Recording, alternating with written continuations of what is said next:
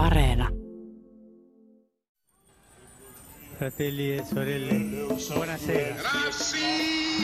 Luterilaisuus ei näy Bismillahirrahmanirrahim. päältä päin kovin paljon. In the name of God. Taantuma on kyllä nuorempia perheitä. Selittelemättä I do not heed. It is this unseen power Vielä muutama hetki sitten homoseksuaaleihin suhtauduttiin Suomessa ensin rikollisina ja sen jälkeen vielä sairaanakin. Tänään maailma toinen. Nyt homoseksuaalit pääsevät Suomessakin naimisiin ja vastentahtoisesta luterilaista kirkosta löytyy jo muutama myötämielinen vihkipappikin. Myös suhtautuminen transsukupuolisuuteen elää ja ylipäänsä mustavalkoinen käsitys sukupuolisuudesta näyttää väistyvän sateenkaaren värikirjon alta. Karismaattiselle kristillisyydelle sateenkaaren värit tuottavat kuitenkin harmaita hiuksia. Herätyskristillisissä piireissä homous ja transsukupuolisuus ovat ongelma. Niistä pyritään eroon rukouksen ja psykoterapian avulla. Ja samalla tullaan hankkiutuneeksi eroon myös homoseksuaaleista seurakuntalaisista ja muustakin sateenkaariväestä. Erityisen vaikea tilanne syntyy, jos pastori paljastuu vähemmistöveljeksi tai saarnamies naiseksi. Horisontissa tavataan kaksi kaapista ulos uskaltautunutta ja saman tien pihalle talutettua karismaatikkoa. Minä olen Anna Patronen. Ja minä Samuli Suompää.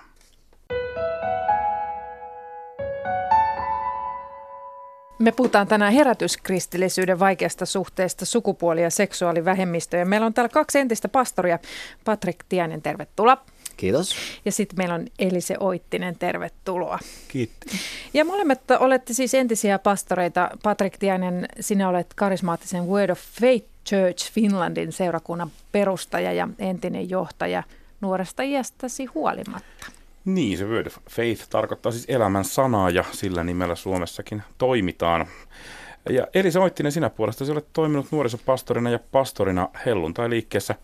Olette siis olleet herätyskristillisyyden syvässä ytimessä, näin sanoakseni, ja nyt olette sitten uskontojournalismin ytimessä horisontissa. Tervetuloa molemmille. Ja muuten täytyy Samuelille vielä korjata, että sehän oli siis uskonsana, eikö Kyllä. niin? Uskon sana totta kai. Joo.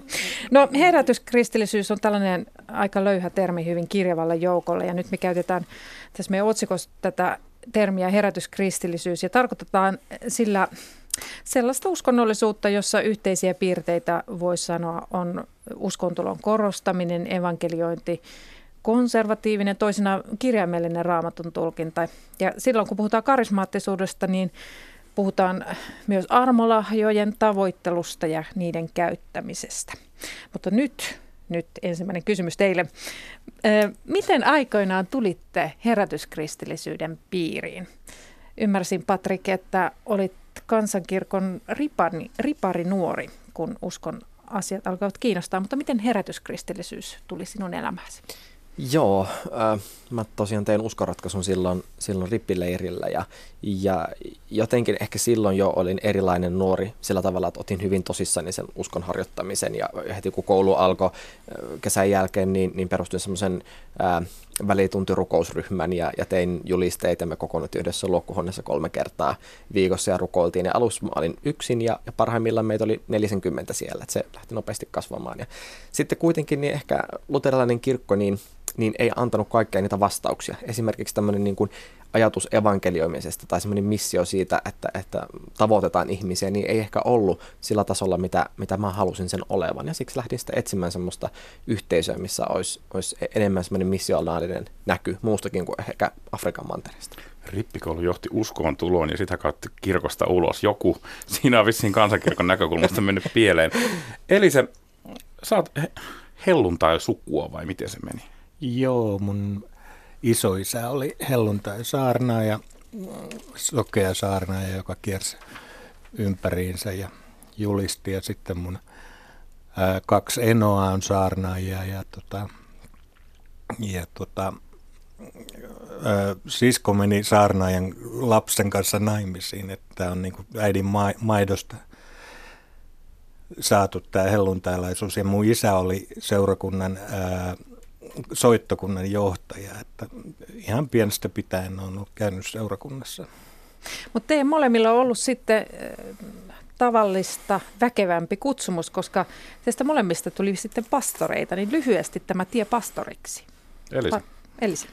No mulla on se, että mä oon ihan, ihan nyt tuosta teini-iästä asti te, ollut tosi aktiivinen seurakunnassa ja, ja tein pitkään niin kuin oman työn ohella kaiken näköistä nuorisotyötä ja, ja, ja se oli jotenkin, ja musiikkia paljon, että se oli mun elämän niin kuin sisältö aika paljon se seurakunta ja siitä loogisena jatkumana ja yhdessä vaiheessa sitten ajattelin, että nyt mä otan tämän tosissani ja lähden opiskelemaan teologiaa ja, ja tota, tie ei ehkä mennyt niin kuin itse silloin ajattelin, mutta niin tota, meni paremmin. pastoriksi kuitenkin ensin. Entäs Patrick? Miten sinusta tuli pastori? Joo, varusmiespalveluksen jälkeen niin lähdin Keniaan. Mä ajattelin, että se on mulle välivuosia. Olin ollut siellä aikaisemmin ää, lukion aikana ää, kehitysyhteistyö matkan merkeissä ja, ja sitten siellä, sieltä oli muodostunut kontakteja ja, ja, ja lähdin sinne sitten sillä ajatuksella, että voisin ehkä lastenkodissa tai muualla olla auttamassa ja, ja kuusi kuukautta sitten veny kymmeneksi kuukaudeksi ja kaksi päivää mun tulon jälkeen niin löysinkin itseni ensimmäisenä valkoihoisena miehenä heidän paikallisesta raamattukoulusta valmistuin sitten kymmenen kuukautta myöhemmin sieltä pastoriksi. Ja nyt sille lyhyesti tämä story. Sitten perustit oman kirkkokunnan. Joo, mä siellä jo koin sen kutsun, että, että Jumala kutsuu viemään evankeliumia Suomen kansalle ja, ja ajattelin, että vaikka sanomaan sama, niin ehkä ne toimintatavat, millä ajateltiin toimia, niin oli hyvin erilaisia kuin se, mihin olin tottunut. Olin kuitenkin vielä silloin luterilaisen kirkon jäsen. Ja, ja ajattelin, että jos mä tämän, tämän kanssa tuun, näiden ideoiden kanssa tulen paikalliseen kotiseurakuntaan, niin se voi rikkoa ja aiheuttaa hyvinkin paljon pahennusta. Ja, ja sitten ajattelin, että okei, parempi, että lähden tekemään jotain, mikä on selvästi erillään. Olin yhteydessä patentti- ja rekisterihallitukseen ja neuvonantajiin ja, ja sitä kautta sitten todettiin, että, että se, se ajatus toiminnasta, mikä mulla oli, niin vaatii kirkkokunnan perustamisen ja, ja siihen sitä lähdettiin ja se kirkkokunta täyttääkin nyt sitten neljä vuotta. Minkä kokoinen siitä tuli? Jaa, siinä vaiheessa, kun, äh, kun mä vielä olin johdossa mukana, niin, niin oli varmaan virallisia jäseniä noin 150 ja, ja tota, meillä oli kaksi paikallisseurakuntaa ja kolmas seurakunta istutus silloin ää, vaiheessa ja raamattu koulu ja näin. Ja Elisa, sinä olet sitten helluntai-seurakunnan nuorisopastorina ja pastorina. Joo, nuorisopastorina olin helluntai-seurakunnassa ja sitten myöhemmin vapaa-seurakunnassa olin pastorina. Että tota, mutta niin kuin, niin kuin äskenkin sanoin, niin suurin osa siitä mun urasta on ollut kyllä ihan oman to- toimeen ohella tekemistä ja tota, ilman niin kuin, sen tarkempia titteleitä. Hmm, no mit, kertokaa vielä, miten mielekästä tämä pastorin toimi teillä oli? Patrick. Äärimmäisen mielekästä. Kyllä se tuntui siltä, että siinä oli niin kuin 100 prosenttia minusta käytössä ja, ja ehkä jo pienestä pitäen niin sekä minä että monet muut on miettinyt, että mitä hän Patrikista tulee isona, koska mä tykkään tehdä niin monenlaisia asioita. Pastorin toimi oli sellainen, että, että siinä sai olla kohtaamassa ihmisiä kriisin keskellä ja kulkea ehkä koko elämänkaaren erilaisten vaiheiden läpi ja olla, olla järjestämässä isoja tilaisuuksia välillä olla kadus, kadulla evankelioimassa, jakamassa ruokaa. Tavallaan siinä on, on rajattomat mahdollisuudet. 100 prosenttia kuulostaa vähättelyltä. Mä en, en koskaan nähnyt sitä läheltä, mutta seurannut mediassa ja sanoisin, että 200-300 prosenttia menee lähemmin. Sullahan meni todella lujaa. Sitten teillä on ollut siellä, siellä valtava herätys ja ihmeitä tapahtui ja rukouksiin vastattiin. Siis se ei ollut mitään tällaista arkiluterilaista puuhastelua, vaan Jumalan tuuli puhalsi niin, mm. että ladonseinät ryskyi. Niin, kyllä, kyllä niin voi sanoa, että siinä se kasvu tapahtui tosi nopeasti ja, ja sitten aloitettiin tämmöinen Suomi Jeesukselle kiertue. Ja tota, kyllähän siinä semmoinen yli 300 kokousta vuoteen tuli sitten, sitten kun hommat lähti. Olitko enemmän pastori vai rokkitähti, idoli niille seurakuntalaisille? Ää, kyllä kokkolalaisilla mä olin pastori, mutta sitten tietenkin kentällä niin oli erinäisiä varmaan odotuksia sinne, mihin sitten tulin kiertueella. Hmm. No sitten teidän molempien elämään liittyy käännekohta, josta on seurannut, että te enää mahdu omiin seurakuntiin ettekä ole enää ole tervetulleita. Mitä tapahtui? Eli Oittinen. No tuohon äskeisen mä vielä haluan sille lisätä silleen, että mulla, mulla niin kuin itselle ollut hirveän tärkeää se, että mä oon Jumalan palvelija. En, en seurakunnan palvelija, enkä niin kuin, äh, pastori niin paljon, että niin, tota, äh, se, että mä palvelen Jumalaa, on vienyt mut pastoriksi ja, ja tota, ja se, se, että multa vietiin pastorivirka pois, niin tota, se ei ole muuttanut mun Jumalan palvelijaa. Et mä oon jatkanut Jumalan palvelemista siellä, missä kuljen ja, ja tota, omasta mielestäni asia on mennyt paljon eteenpäin silloin, että koska, koska niin, tota, en, en niin kuin, enää elänyt valheessa. Mutta mikä sitä olikaan tätä kysymys? Kysymys on, että mitä tapahtui? Tapahtui tämmöinen käännekohta, Sitten joka... kun et enää niin. elänyt siinä valheessa, niin, niin, niin. Jos te seurasitte, ette enää mahtunut. Joo, kun tämä Jumalan palveleminen mun mielestä, niin kuin, kun Jeesus sanoi, että hän on tietotuus ja elämä, että totuus on hän, niin, tota, niin mä koin sen hyvin velvoittavana, että mun pitää tulla totuuteen, että mä en, mä en saa salata itsessäni mitään. Ja, ja sitten mä toin sen totuuden, pidin silloin itseni transihmisenä ja trans, transvestiittina ja tota, toin sen esiin. Ja se, se hengellinen yhteisö, jossa mä toimin, niin ei kestänyt sitä, sitä ajatusta ollenkaan. Ja tota, ja se seurasi sitten mun, mun lähtöön siitä, siitä ja tota, mutta itse koen taas se, että se, se totuuteen tulo, tulo oli mulle iso vapautus ja rak, rakkauden lähde itselle. Seurakuntalaisille sinä olit heidän näkökulmastaan katsottuna ollut miespastori. Joo. Ja sitten kerroit, että oletkin nainen ja sitten ei enää voinut olla pastori. No itse asiassa tässä on väli, väliä oli siinä, että niin tota,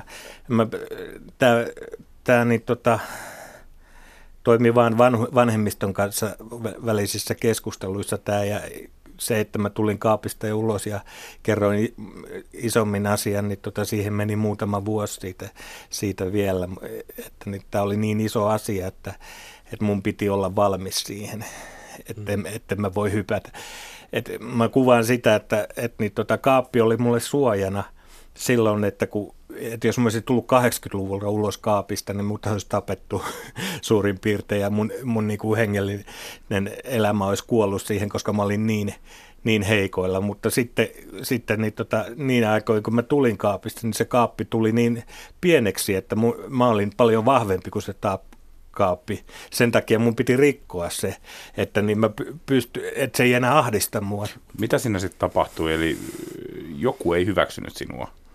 No, seura, seurakuntalaiset tai seurakunnan johto ei hyväksynyt.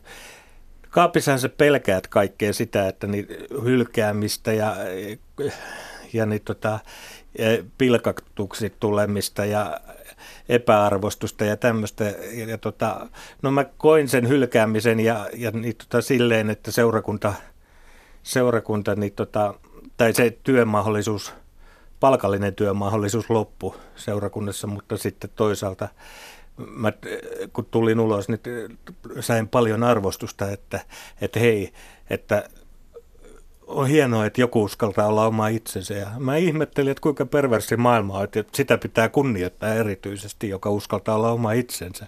Mm. Eikö se pitäisi olla niin kuin perusjuttu elämässä, että kaikki saa olla sitä, mitä haluaa? Niin, päästään välillä Patrik ääneen. Myös sun elämässä tapahtui tämmöinen käännekohta, minkä seurauksena et enää mahtunut omaan perustamaan se seurakuntaan. Siis mitä tapahtui? Joo, eli sitä aika tasan vuosi, eli viime, viime vuonna keväällä 2017, niin, niin jäin kiinni avioliiton ulkopuolisesta suhteesta miehen kanssa ja se tuli tietenkin kaikille isona shokkina ja se oli täysin odottamatonta. Itselle se ei ehkä ollut sillä tavalla odottamatonta, vaikka se oli yhtä lailla shokki itselle – mulla on ollut ensimmäiset homoseksuaaliset tunteet joskus kuusivuotiaana noussut pinnalle, mutta se ää, ympäristö, jossa on kasvanut, niin, niin ei kuitenkaan ää, nähnyt sitä normaalina tai, tai hyväksyttävänä asiana, vaikka siihen ei liittynyt minkälaisia uskonnollisia vaikutteita, mutta on aina ne, ne tunteet painanut pois ja, ja, ja koittanut muuttua. Ja sitten kun tulin uskoon, niin siihen tuli Jumala tietenkin mukaan ja, ja konservatiivinen näkemys ihmisestä ja, ja raamatun tulkitsemisesta ja, ja on sitten eh, noin kahdeksan vuotta etsinyt, etsinyt eheytymistä niin sanotusti seksuaalisella alueella. Ja, ja kyllä se on, on ollut niin häpeän eh, jollain tavalla lävistämää se ajattelu, että, että mulla on hyvin pitkälti todellisuudet kasvo erilleen, että oli se julkinen Patrik, ei vain julkinen, vaan kaikille muille eh, esillä oleva Patrik, ja sitten oli se henkilökohtainen, jonka mä pidin visusti salassa vain itselleni. Ja, ja nimenomaan tarkoitan silloin niitä homoseksuaalisia tunteita, mutta tuota, sitten kuitenkin en, en kyennyt niitä tunteita kontrolloimaan ja, ja ihastuin hyvään ystävään. Ja sitten kun se tuli ilmi, niin, niin ei ollut enää mahdollisuutta sitten jatkaa. Luuletko, että sä olisit selvinnyt, mikäli sä olisit pettänyt vaimoa naisen kanssa? Ää, joo, siis sanotaanko näin, että kyllähän tässäkin tapauksessa niin, niin annettiin mahdollisuus. Et, et ei, ei se, minä itse irtisanouduin ää, töistä, ja, ja totta, mutta että meillähän, tai minulle tarjottiin mahdollisuus, että on, on mahdollisuus jatkaa, jos, jos sitoudun tämmöisen restauraatio-ohjelmaan. Et, et Käytännössä sitoudun. mitä tarkoittaisi? No se tarkoittaisi varmaan sitä, että siinä olisi ollut, olisi ollut valittu, valittuja ihmisiä ympärille, joille olisi täytynyt olla täysin, täysin tota, tilivelvollinen asioista ja, ja omasta seksuaalisuudesta ja, ja oman minuuden kehittymisestä ja sitten sitoutua jonkunlaiseen eheytymisprosessiin, jossa käsitellään niitä, niitä asioita, joiden ajateltiin olevan homoseksuaalisen suuntautumisen syyn. Mutta et suostunut kuitenkaan, miksi? Tässä vaiheessa oli noin kahdeksan vuotta sitä matkaa takana ja olin rakentanut kaikki jo siinä uskossa, että nyt mä oon muuttunut ja kaikki romahti. Ja mä ajattelin, että nyt jos mä uudelleen ja ikään kuin uskossa ojentaudun, että minä olen hetero ja, ja, ja teen kaikki ne asiat, joita oletetaan tehtävän. Entäs jos siinä kuvassa on seuraavan kerran lapsia, kun kaikki romahtaa, niin tämä tilanne kostautuu niin monelle ihmiselle, että se olisi vastuutonta ja sanoa, että mulla ei, mä en voi antaa minkälaisia takeita siitä, että mä tulen muuttumaan. Eli se, yrititkö sinä eheyttää, korjata tai muuttaa itseäsi ennen kuin hyväksyit sen, että olet nainen ja tulet sen kanssa kaapista ulos? No kyllä, kyllä mä, mutta äh, se ei ollut tavoitteellista. Koska mulle oli aina tärkeintä se, että mä rukoilen, että tapahtuko Jumala sun tahtosta. Tee sä ihan just sitä mussa, mitä sä haluat. Että, niin, et mä en halunnut antaa Jumalalle piirustuksia, että huomaat, että toi asia mussa niin pitää muuttua. Että niin, et, et sä ymmärrät tätä asiaa. Ja tota, sitten, niin, tota, sitten se meni niin, tota, siihen, että kaikki muuttukin, mutta ei ehkä sillä lailla kuin mä itse ajattelin. Ja tota, musta niin kuin tästä asiasta niin kuin nousee semmoinen asia, joka mua on kaikkein huolestuttavin asia se, että niin tota, kun mä puhuin äsken siitä totuudesta ja, tota, ää, ja, ja sitten pelosta, joka on kaapissa ollessa, ollessa motiivi kaikkeen, mitä sä teet, niin tota, musta kaikkein huolestuttavinta on se, että niin se, se niin tota, meidän hengellinen kulttuuri tukee sitä, että niin tota sun pitää pel- elää pelossa ja sun pitää elää, elää salailussa totuuden ja rakkauden sijaan. Kristinusko opasti pakotti teidän ympärillä teitä valehtelemaan. Mm. Eihän se nyt ihan näin pitäisi mennä. Ei, tämä, tämä onkin hyvin niin kuin, ristiriitainen asia, sillä jollain tavalla se määritelmä siitä, mikä on totuus. Mun kohdallahan se totuus ei ole mun tunteet. Mun tunteet ei missään nimessä saanut olla totta, vaan ne oli valhetta. Ne oli, ne oli saatanasta lähtöisin eh, tai, tai, tai vihollisen jollain tavalla manipuloivia manipuloimia tunteita, ja, ja totuus oli Jumalan sana, ja siihen täytyy ojentautua. Mutta tämä on hyvin ristiriitaista sitten tietenkin, varsinkin nuoren ihmisen psyykkeen kehitykselle, mutta kenelle vaan, jos, jos, jos joku asia ei enää voi olla totta, vaikka se itselle on. Jos sanot nuori ihminen, niin minkä ikäinen sä olet silloin, kun tämä tapahtui? Äh, siis mä oon nyt 24, mutta että jos ajattelee, että nämä on alkanut kuusivuotiaana, nämä tunteet on herännyt, ja mä oon tullut uskon, kun mä oon ollut 15.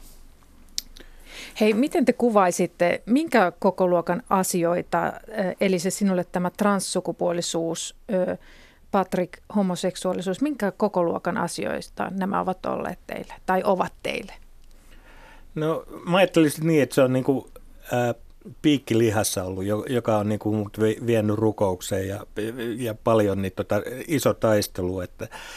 Mutta se värittää, jokaista päivää on värittänyt ja tota, vapauteen siitä pääseminen ei, ei ollut mahdollista muuta kuin se, että sen asian kohtaaminen. Ja, ja tällä, tänä hetkenä mä koen, että niin se ei enää hallitse mua, e, se transsukupuolisuus. Mä elän ihmisenä niin kuin, kun e, kaikki muutkin ihmiset ja mun ei tarvitse miettiä sitä eikä salailla sitä. Et, et, et, kaapissa eläen varsinkin, niin kuin mä sanoin, niin tota, pelosta tulee kaikkien tekojen motiivi jollain tavalla ta- taustalla oleva motiivi.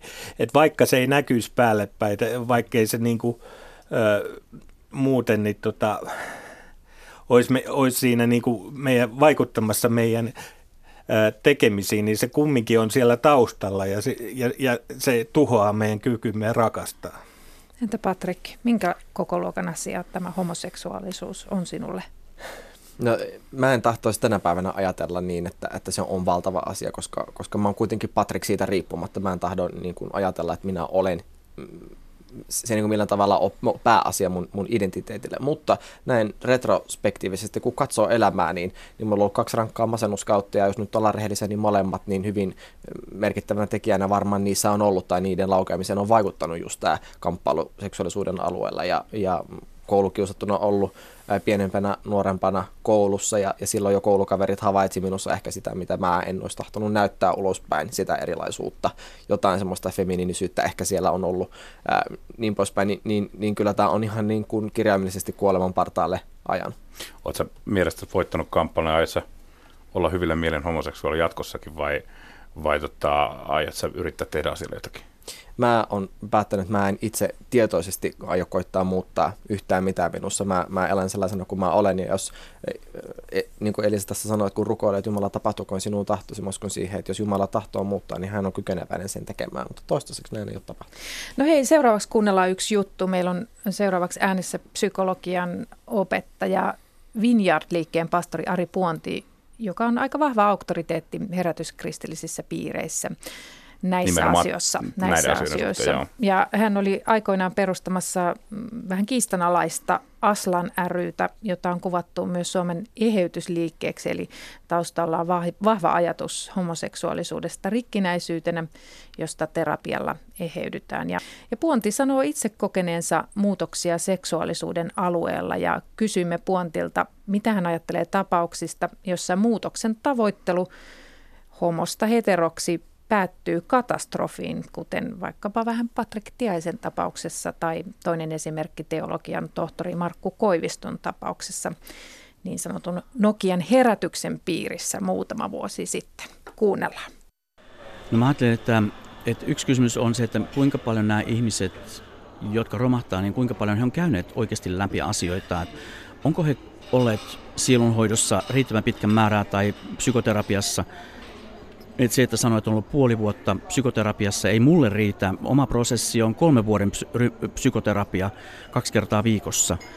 Ja ähm, näkisin, että, että tällaisella alueella muutokset tapahtuu enemmän hitaammin ja, ja silloin, että mä haluan, koska monesti me halutaan herätyskristillisessä piireissä ja karismaattisissa piireissä nopeita ratkaisuja. Jos tämä rukous, tämä niin kuin tekniikka ei toimi, niin sitten sit niin mä hylkään sen ja mä odotan, että Jumala tekee ikään kuin ihmeparantumisen. Mutta tällä alueella ei ole ihmeparantumisia siinä mielessä, että se ikään kuin me muuduttaisiin noin vaan.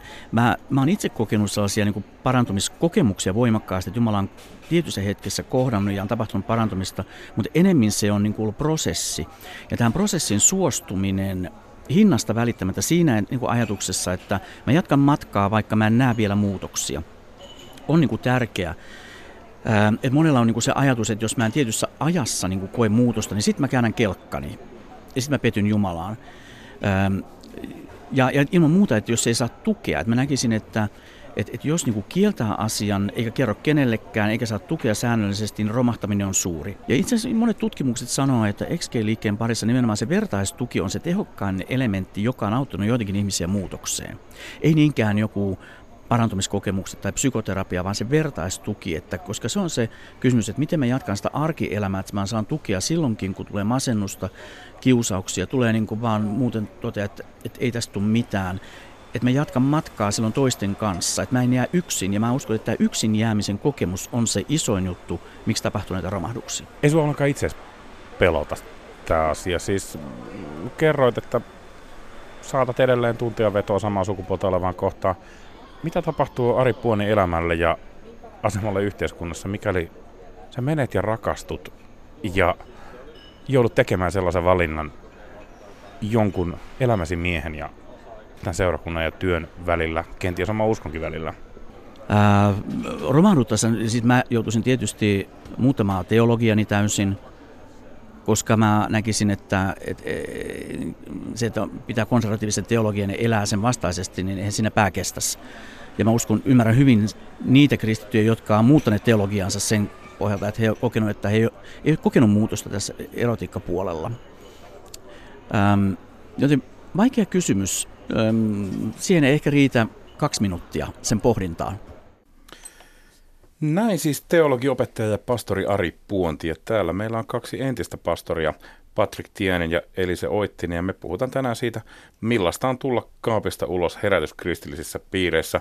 Tässä on varmaan paljon, paljonkin asioita, joihin voisi tarttua. Elisa, Elise, No mä itse ajattelen sitä, että toisaalta niin tämä ajatus, mitä mä sanoin siitä, että Jumala tapahtukoon sinun tahtosi ja tee muuta minut juuri sellaiseksi kuin haluat. Ja sitten toisaalta niin tota, mä uskon siihen, että meidän kristittyjen pääfokus pitäisi olla Kristuksessa että, ja kuinka pääsemme hänen lähelle. Ja nämä roolit on se, että niin tota, me, meidän tehtävämme on etsiä Kristusta ja pyhän hengen tehtävä on meissä osoittaa, osoittaa synti ja, ja puolustaa meitä. Ja tota, että se toimii sitä kautta, että se, se ei ole ihmisten tehtävä ruveta syyttelemään toista. Ja sitten niin kuin, ää, mä, mä niin kuin, ajattelen sitä syntiä vielä semmoisessa asiassa, semmoisena asiana, että koska se sana, kreikankielinen sana, joka ta- tarkoittaa syntiä, tarkoittaa alun perin ampua ohi maalin. Ja tämmöisessä niin kuin hyvin eheytymiseen tai tämmöisen keskittyvässä, niin silloin meillä on koko ajan tähtäin ohi maalin. Että me tarkoituksella tähdätään ohi maalin, vaikka meidän pitäisi tähdätä Kristukseen, mutta ja ky, ky, tee, tee sitä, mitä itse haluat, Herra mussa. Ja me, etsi, me, etsi, me ei etsitä Kristusta, vaan me etsitään sitä eheytymistä. Ja mun mielestä se on aika vaarallinen ajatus. Patrick, oliko eheytymisyritys ohimaalin ampumista vai oliko se kyse siitä, niin kuin, mitä mahdollisuutta Ari tässä tarjosi? Et, etkö sä vaan yrittänyt riittävän paljon? Niin, siis tuohan, tuohan on, on, juuri se, se ikään kuin hankala, hankala kysymys. Ja, ja, ja muutenkin siis herätyskristillisyydessä pitäisi ehkä puhua siitä, että ainahan me voidaan niin kuin korottaa panosta. Aina voi tehdä enemmän, aina voi rukoilla enemmän, aina voi yrittää enemmän.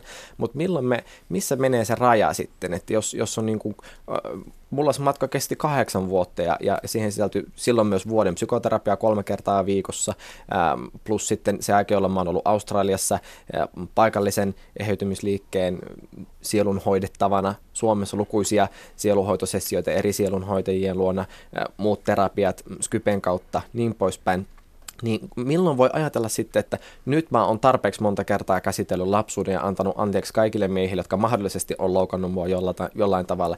Milloin, milloin mä tiedän, että mä oon valmis. Toisaalta myös ehkä siihen, mitä Ponti sanoi, niin siihen, siinä piilee semmoinen kaksoistotuus, että toisaalta ei saa koskaan ojentautua sen kokemuksen mukaan, vaan aina se, se raamatun totuus ja se, se ajatus siitä toivotusta muutoksesta, sen tulisi ohjata, mutta kuitenkin hän myös sanoi itse sitten, että no sitten jos hän rakastuisi, niin sitten se, se olisi ikään kuin niin suuri sellainen kokemuksellinen asia, että silloin hän ymmärtäisi sen, että muuttaa suuntaan. Tämä on niin hyvin suuri ristiriita, että siinä on niin kaksoistotuus, että toisaalta kokemuksella ei saisi olla merkitystä, mutta sitten sen kokemuksen ollessa tarpeeksi voimakas, niin ei enää ikään kuin kykenekään vaan kylmästi ajattelemaan toisella tapaa, niin kyllähän tällaiset kaksoistotuudet, niin ihan niin kuin hän sanoi, niin kyllähän se niin kuin rikkoo ihmisen mieltä.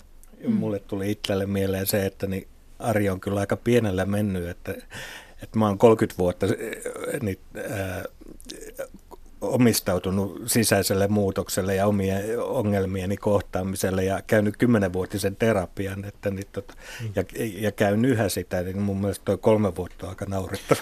Ja on tietysti vähän kyseenalaista sekin, että voiko terapian tavoite olla kumpi on parempi tavoite terapialle, se, että sinä muutut toisenlaiseksi vai se, että sinä oppisit tulemaan toimeen itsesi kanssa – mutta voiko tätä samaa kysymystä esittää myös kristinuskon suhteen? Onko kristinuskon tavoite muuttaa teidät toisenlaisiksi vai auttaa teitä kestämään itsenne sellaisina kuin millaisikin Jumala on teidät luonut?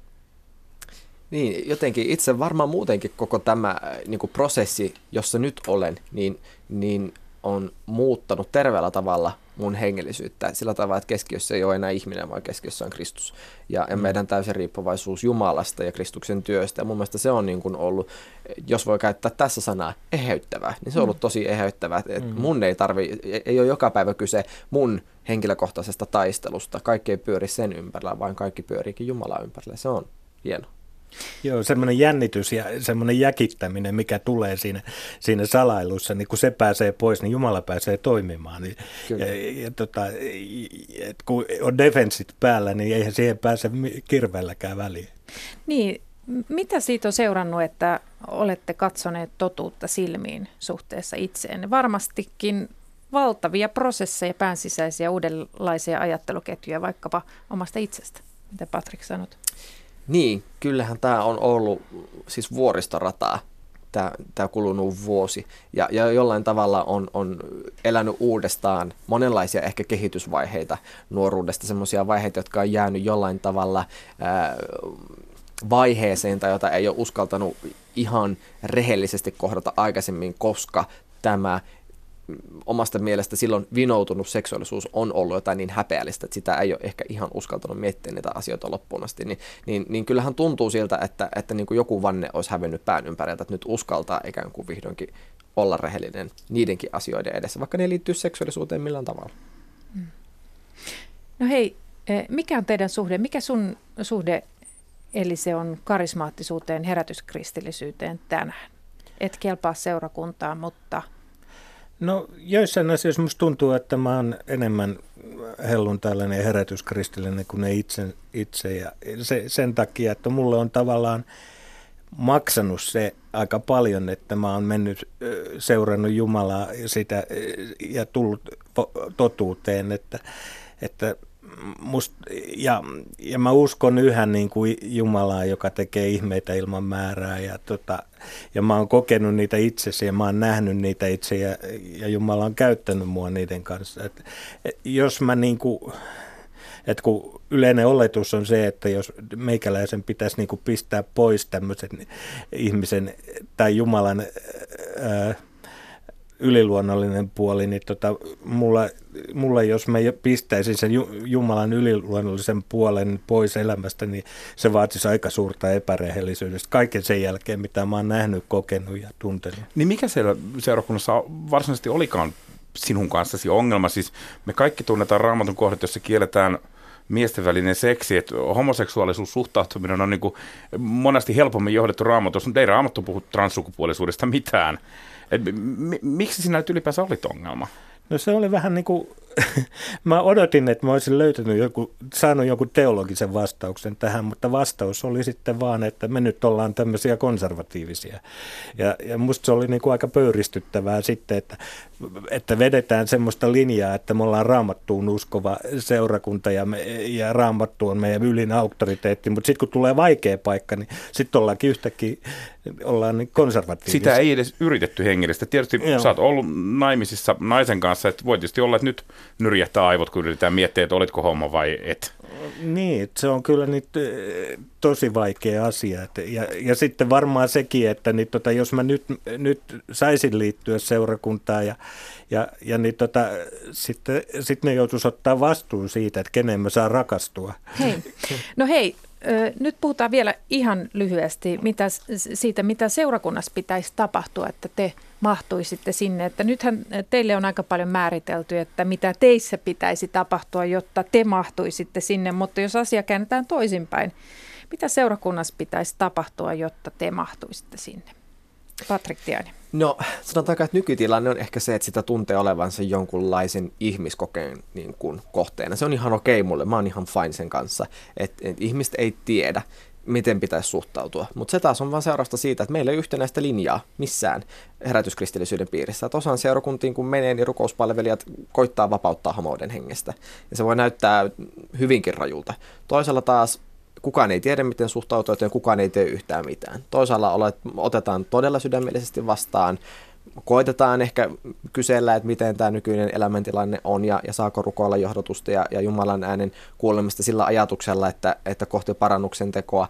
Toisaalla taas ilman minkäänlaisia ennakkoajatuksia, mitä se Jumalan äänen kuuleminen sitten pitäisi saada aikaan. Mutta kyllä mä, niin kun, mä uskon, että jotta jotta seksuaalivähemmistöt tavoitetaan evankeliumilla, niin kyllähän meidän täytyy tietää niin kollektiivisesti, että, että miten seurakunta suhtautuu heihin. Kyllä me tarvitaan joku homopaneeli kohta. Eli, eli se kumpi seurakunta toivottaa sinut aikaisemmin tervetulleeksi helluntai kirkko vai vapaa seurakunta?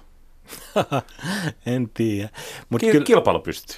mut kyllä mä sen sanon, että niin tota, ku- kumpi sen tekee, niin tota, se vaatii kyllä, siis se mitä mä oon nähnyt, miten ihmiset on kärsinyt ja, ja mä oon päässyt helpolla vielä, niin kyllä se vaatii niin kuin, mä, mä en suostu siihen, että, että niin, ei vain Eska, että voit, voit leikkiä meidän kanssa. Et, vaan se vaatii enemmän sitä, että, että sitä tehdään parannusta, siitä rakkaudettomuudesta vähemmistöjä kohtaan. Oletko valmis antamaan anteeksi siinä tapauksessa? Mä oon antanut anteeksi, ei mulla, mulla ole kenellekään mitään kaunaa. Kiitos. Meidän yhteinen aika päättyy tähän. Kiitos Patrik Tiainen, kiitos Elise Oittinen. Kiitos.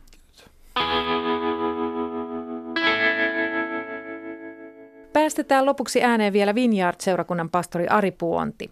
Samuli tapasi Puontin viikolla ja kysyi kahvikupin ääressä kysymyksiä, joita harvoin toisiltamme kehtaamme kysyä. Kävi ilmi, ettei ex-homo sitä tarkoitakaan, että seksuaalinen suuntaus olisi täysin toiseen suuntaan kääntynyt. Olet luonnehtinut itseäsi ex-geiksi tai ex-homoksi.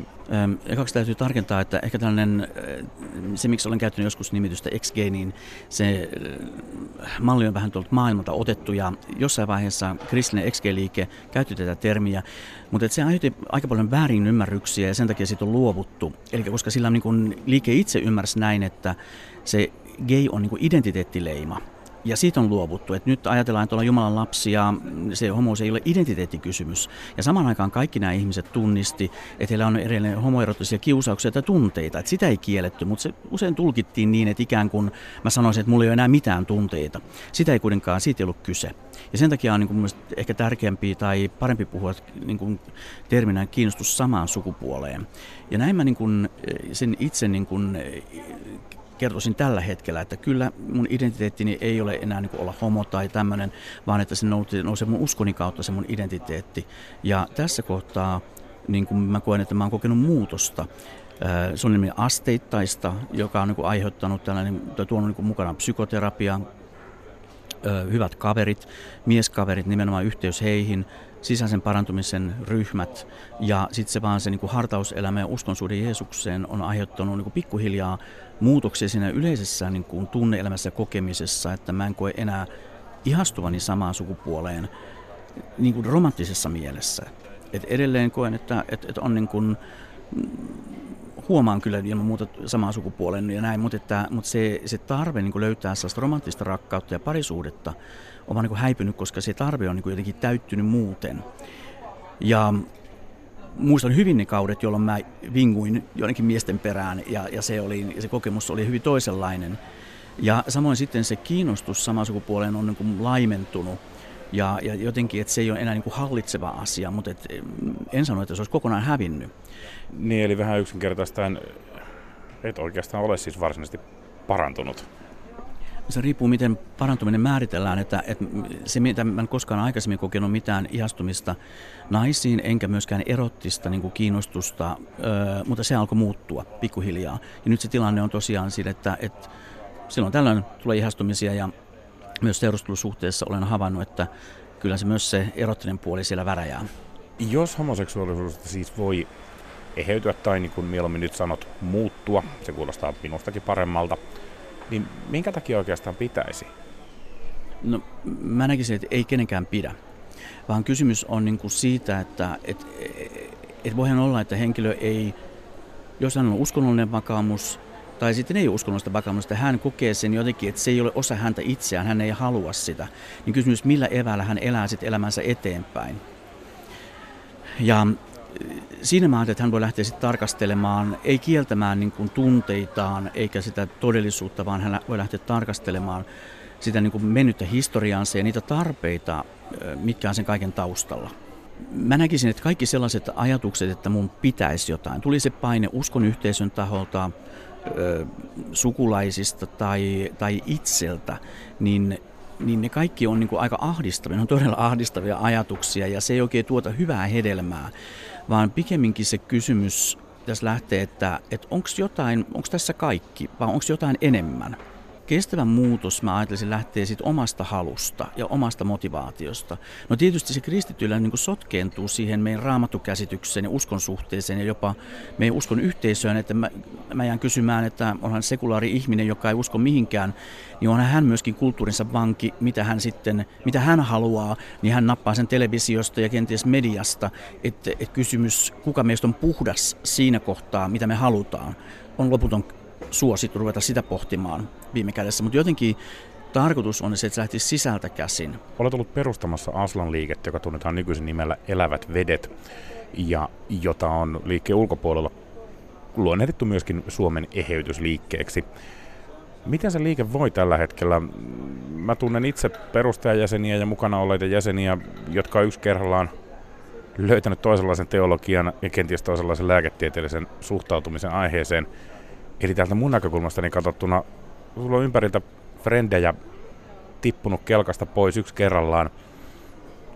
Miten liikkeellä menee ja oletko yksin tämän asian kanssa? No, tällä hetkellä mä en oikeasti, mulla ei ole virallista asemaa Suomen elävät vedet ryssä, että siellä muut ihmiset hoitaa asian, että asiat menee eteenpäin. Ja mä näkisin, että sekä Suomessa että maailmalla niin ei olla nyt siinä tilanteessa, jossa oltiin 70- tai 80-luvulla tai 90-luvulla, vaan vähän samalla kuin homoliikekin on kehittynyt ja löytynyt erilaisia niin kuin näkökulmia, uudelleen määrittelyjä myös on tapahtunut niin sanotussa XG-liikkeessä tai tällaisessa eheytymisliikkeessä, jos käytetään tätä termiä.